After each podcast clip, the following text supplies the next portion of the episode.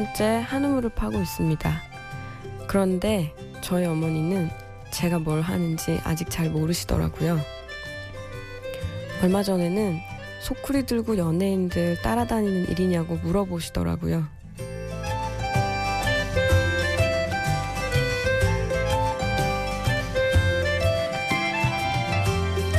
심야 라디오 DJ를 부탁해. 저는 영화인이고요. 미술 감독하는 김지아입니다.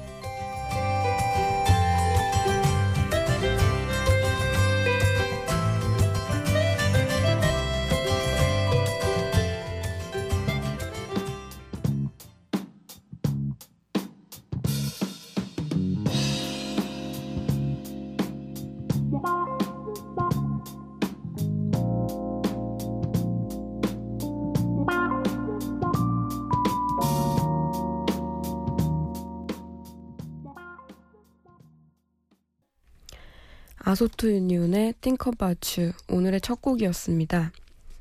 심야 라디오 DJ를 부탁해. 오늘 DJ를 부탁받은 저는 김지아입니다. 어, 되게 낯설고 지금 어색한데요. 어, 오늘은 제가 영화를 해온 시간 동안 힘이 되고 추억이 된 음악들이라고 하면 좀 거창하고요. 매우 사적인 이야기와 얽힌 노래 혹은 뭐 추억과 얽힌 노래들이 될 것 같아요. 오프닝에서 소쿠리 들고 연예인을 따라다니는 일이냐고 엄마가 물어보셨다고 제가 어, 말을 했는데요. 다들 제 주변 사람들조차도 미술 감독 혹은 영화 미술이 도대체 무슨 일을 하는 거냐고 굉장히 많은 분들이 물어보세요. 정확히 어떤 일을 하는지 잘 모르시더라고요. 어, 영화 미술팀은 촬영을 시작하기 몇 개월 전부터 그 영화와 관련된 모든 자료 조사와 디자인, 뭐 그런 작업들을 진행을 하는데요. 영화를 보면 그 화면 안에 있는 거의 모든 것들에 대한 어, 디자인과 배치까지도 신경을 쓰는 뭐 그런 일이라고 말씀을 드려도 잘 모르시더라고요. 네, 뭐 일단 그렇습니다. 이거는 이렇게 짧게 설명을 해서 사실 이해하실 수 있을까 하는 걱정이 조금 드네요. 어, 일단 제가 준비해 온 다음 곡 들으실게요. 어, 영화 밴디트 OST의 Another Sad Song 그리고 비더 보이스의 All Together Alone 들으시겠습니다.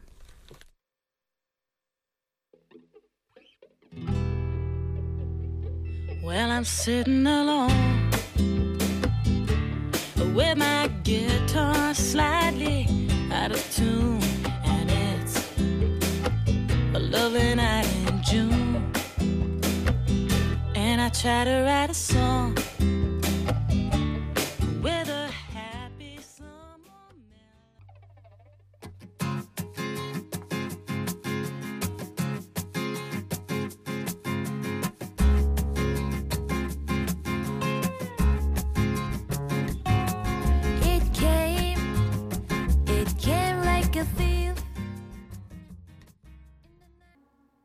한 10년 전쯤에 라디오에서 굉장히 많아, 많이 나왔던 노래들인데요. 어, 이 곡은 제가 영화를 시작하던 20대 초반에 제 플레이리스트에 항상 있었던 음악들이고요.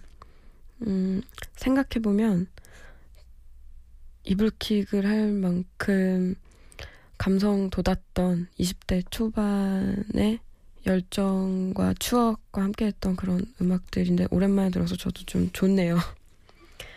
아, 다음 곡은요. 영화 마라톤과 관련된 두 곡을 들으실 건데요. 보통 어, 영화를 촬영하는 스탭들은 촬영하는 동안에 그 영화의 OST를 들을 일이 그렇게 많지가 않아요. 거의 없다고 봐야 될 텐데요. 마라톤 같은 경우에는 미술 감독님께서 아 음악 감독님이시죠. 음악 감독님께서 어 먼저 음악을 완성해 주셔서 저희가 어, 촬영 중간에 이 노래를 계속 들으면서 촬영을 했고요. 그래서 어, 색다른 경험이기도 했고 어, 많은 것들을 상상할 수 있게 해준 그런 음악이기도 합니다. 마라톤 OST의 뛰는 가슴이라는 음악인데요. 어, 이 노래랑 같이 들으실 노래는 이스라엘 카마카위 올레의 Somewhere Over the Rainbow인데요. 이 음악은 저희가 마라톤이 흥행을 하면 어, 미술팀에게 해외여행을 선물해 주시겠다고 정윤철 감독님께서 약속을 하셨었는데 그 약속을 지키게 되는 드라마 같은 사건이 벌어지면서 저희가 보라카이에서 4박 5일 내내 들었던 그런 저한테는 굉장히 행복한 음악입니다. 음악 들으실게요.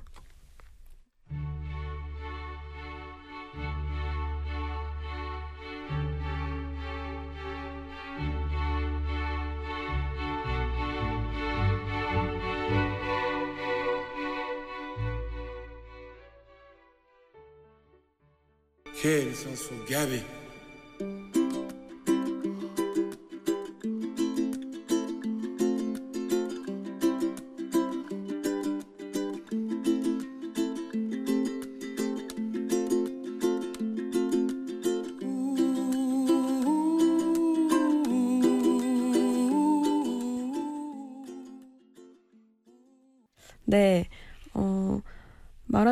OST 뛰는 가슴가요. Somewhere Over the Rainbow와 붙여서 어, What a Wonderful Day까지 같이 부르셨네요. 아저씨가. 저는 어, 어떻게 영화 미술 감독이 됐냐는 질문을 굉장히 많이 받는데요. 어, 미술 감독이 되려고 됐던 건 아니고요. 어, 좀 되게 한 15년 전 이렇게 거슬러 올라가야 되는데 어, 중2병 걸리듯이 고3 때 병이 걸려서 학교를 자퇴하고 어, 인도랑 네팔 이런 나라들을 혼자 여행을 다녔었어요. 네, 여행 다니는 도시 중에 한 군데에서 우연히 영화제가 열렸었고요. 어, 그곳에서 우연히 어떤 감독님을 만나게 됐고요. 그렇게 우연히 이제 영화를 시작하게 됐는데요. 그게 저한테는 음 아무것도 모르는 어떤 상황에서 처음 했던 영화여서 굉장히 낯선 공기와 어떤 낯선 상황들에 대한 기억밖에 사실은 없는 것 같아요. 하지만 어 우연히 시작한 그 일이 그로부터 1, 2년 후에 제가 대학을 다니다가 어떤 영화를 다시 보게 되고 영화 미술이라는 일이 있다는 거에 대해서 알게 되면서 이 일을 시작하게 됐는데요. 어, 산다는 게 계획처럼 이루어지는 일들이 저는 별로 없다는 생각을 해요. 어, 미술 감독이 되고 싶어 여기까지 온 게 아니었고, 어, 이 나이를 먹겠다고 여기까지 사라진 게 아닌 것처럼, 어, 어떤 일이 저한테 왔을 때 그냥 최선을 다해서 했고 내가 하고 싶은 것들을 미친 듯이 쫓아갔던 것 같아요. 그게 제가 지금 이 일을 하면서 어, 여기까지 오게 된 이유인 것 같고요. 그렇게 애드립을 열심히 치며 살았더니 해적이라는 엄청나게 좋은 영화가 또 저한테 왔고요. 그래서 저는 그 영화로 데뷔를 하게 됐는데요. 어, 잘 모르는 사람들은 그냥 멋있다, 좋겠다, 부럽다, 뭐 그런 얘기들을 되게 많이 하세요. 그런데, 어, 지난 12년의 시간을 제가 되돌아봤을 때, 어, 한순간도 힘들지 않았던 적은 없었던 것 같아요. 다만 그 가운데서 내가 좋아하고 행복해 하는 어떤 포인트들을 잡아 나가려고 했고, 그 순간순간에 최선을 다했던 게 쌓이고 쌓여서 저한테 좋은 기회들을 계속 만들어줬던 게 아닌가 싶은 생각이 듭니다. 근데 이 얘기가 다른 분들한테 어떻게 들리실지 잘 모르겠네요. 다음 곡은 어, 브로콜리 너마저의 앵콜 요청 금지 들으시겠습니다.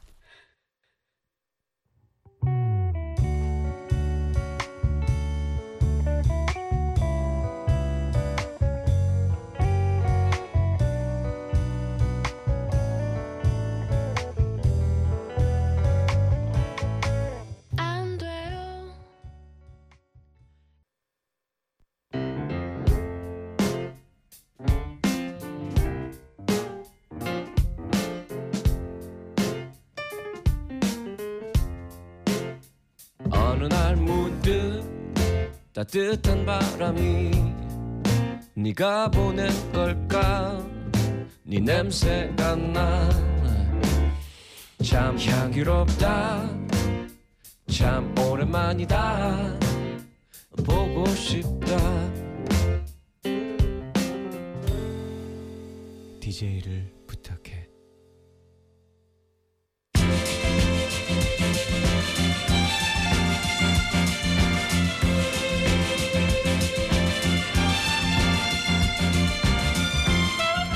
제가 마이크 앞에 앉은 지 30분이 지났습니다. 제 얘기를 듣고 있는 하피디는 무엇이 궁금해졌을까요? 듣다 보니 궁금한 이야기.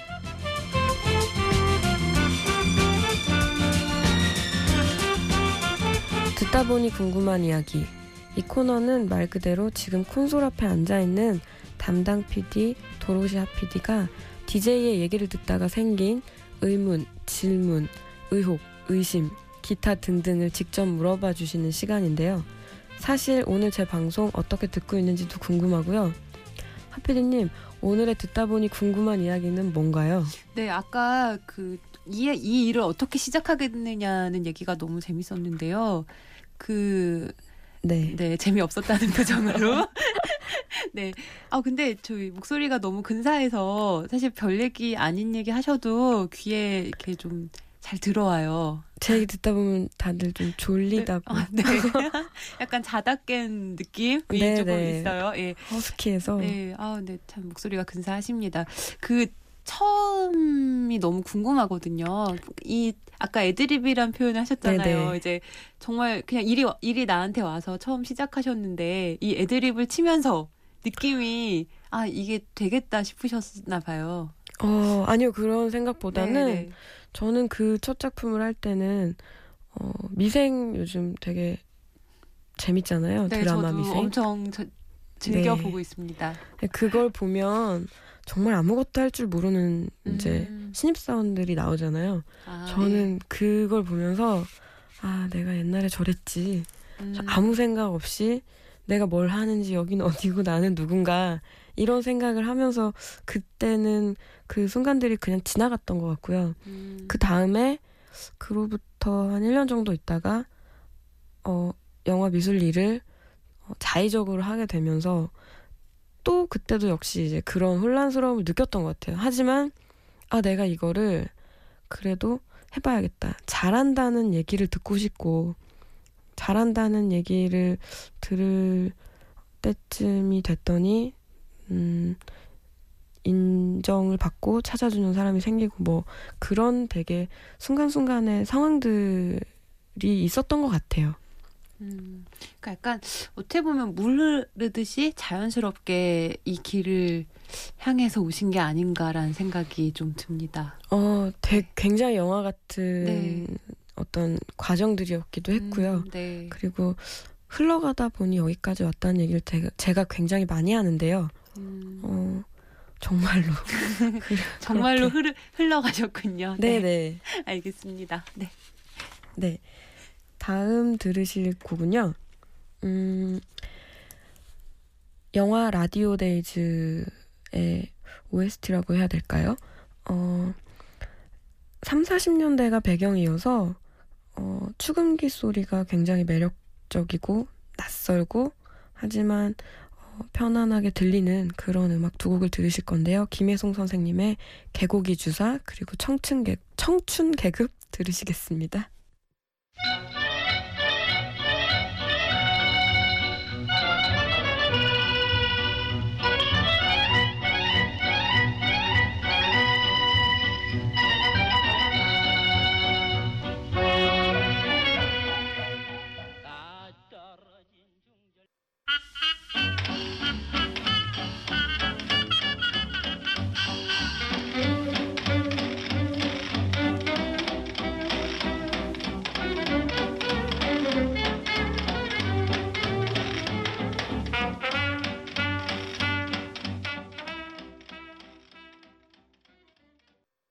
네, 김혜성 선생님의 노래 두 곡 듣고 왔습니다. 어, 이 음악 굉장히 낯설다고 느끼실 텐데요. 어, 조선 천재 김혜송이라는 앨범이 있어요. 근데 저는 라디오 데이즈라는 영화를 하면서 이분의 음악을 알게 됐는데요. 어, 그 영화 자체가 어, 일제시대 강점기가 배경이라 3, 40년대 음악들을 참 많이 들었었는데요. 어, 미술팀들이 보통 어, 촬영을 시작하기 한 최소 3개월 전에는 붙어서 작업을 하거든요. 그럴 때 이제 그 영화의 어떤 정서와 맞는 음악들을 작업실에 틀어놓고 작업을 하는 경우가 되게 많아요. 그래서 어, 라디오 데이즈라는 영화를 작업할 때는 어, 이런 스윙 재즈풍의 음악들을 굉장히 많이 들었었는데요. 3, 40년대 음악인데도 전혀 촌스럽지 않고 굉장히 세련된 그런 음악인 것 같아요. 진짜 천재인 것 같다는 생각이 드네요. 어, 다음 들으실 곡은요. 음, 에디킴의 하루 하나 그리고 10cm의 아메리카노인데요. 어, 이 음악은 제가 마이웨이라는 영화를 할때 어, 매일매일 전쟁을 치르며 전쟁 영화를 찍을 때 어, 거의 매번 들었던 노래인 것 같아요. 에디킴의 하루 하나는 사실 데이비드 초이의 My Company라는 노래를 어, 한국말 버전으로 에디킴이 부른 건데요. 이 노래도 되게 좋아서 오늘은 이거를 틀어 드릴 거예요. 음악 듣고 오실게요.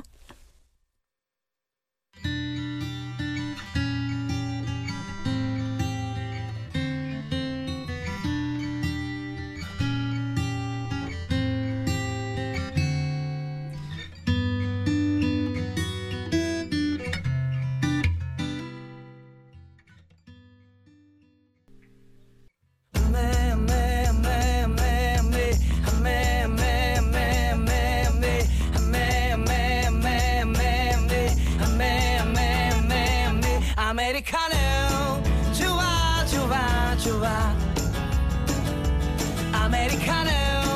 진해 진해. 진해